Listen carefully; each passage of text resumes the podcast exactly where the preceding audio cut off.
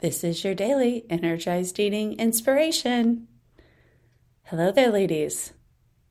Beware what you read on the internet. this is where I want you to realize the value of your energized eating plan. Here's an interesting one. Here's what I did I had my favorite Subway sandwich for dinner last night. By the way, those couple pounds I was talking about a couple days ago off today.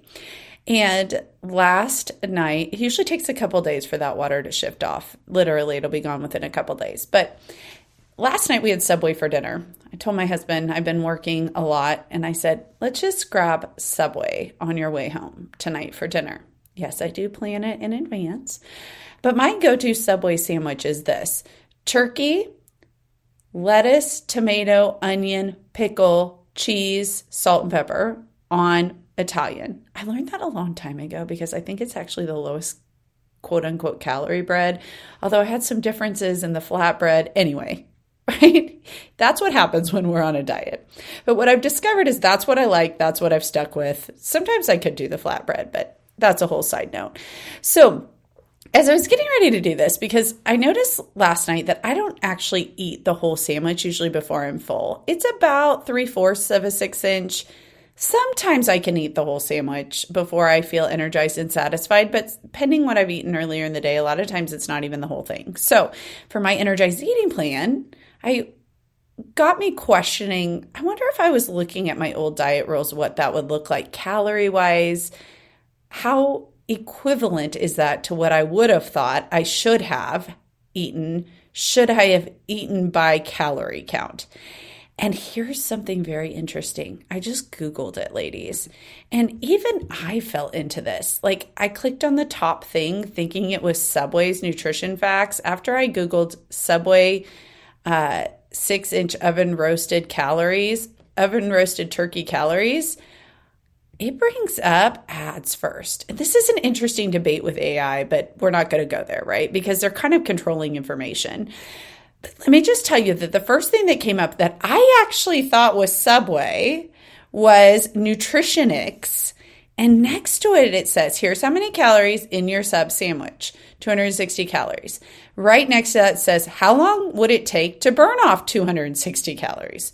What are the related products from Subway? What are the related products from other restaurants? What are the sources of your calories? And I am just wanting to scream, bunk, bunk, bunk. You don't even know what I had on my sandwich. How can you tell me any of this?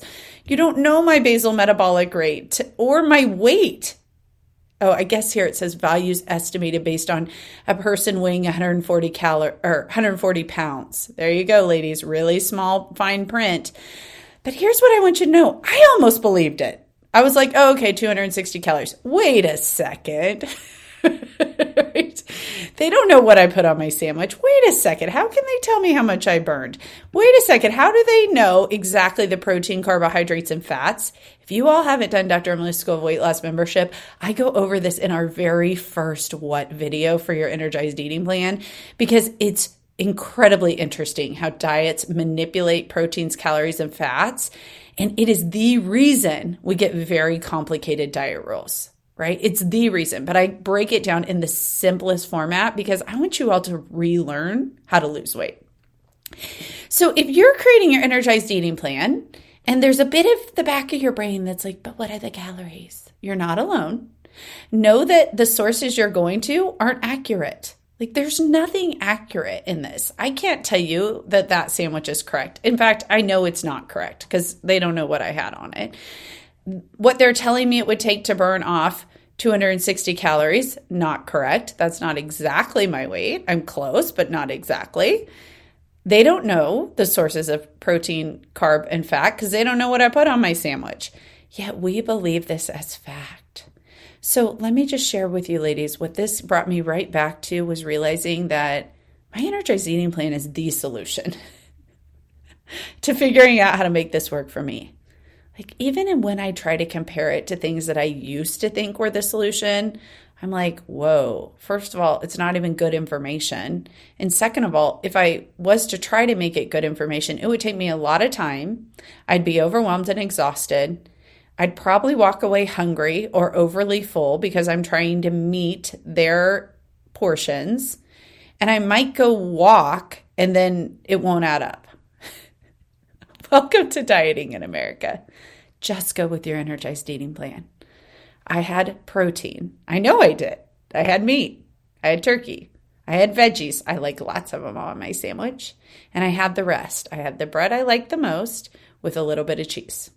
And that, ladies, filled me to satisfied and energized without ever looking at any of that, for lack of a better word, crap, to determine what I should eat. Today's the day, ladies. Create that for you. Get that energized eating plan going.